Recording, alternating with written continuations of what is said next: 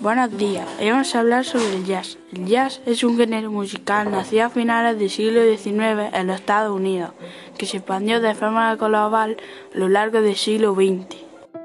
Es muy popular en los Estados Unidos en las décadas de los años 1920 y 1930.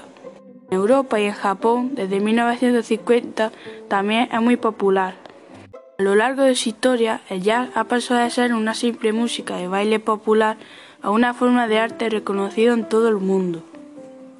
Paralelamente, han cambiado también las actitudes hacia esta música. En 1924, un periodista de Nueva York se refería a ella como el retorno de la música de los salvajes, mientras que en 1987 el Congreso de los Estados Unidos de América declaraba el jazz de un destacado modelo de expresión y como un excepcional tesoro nacional.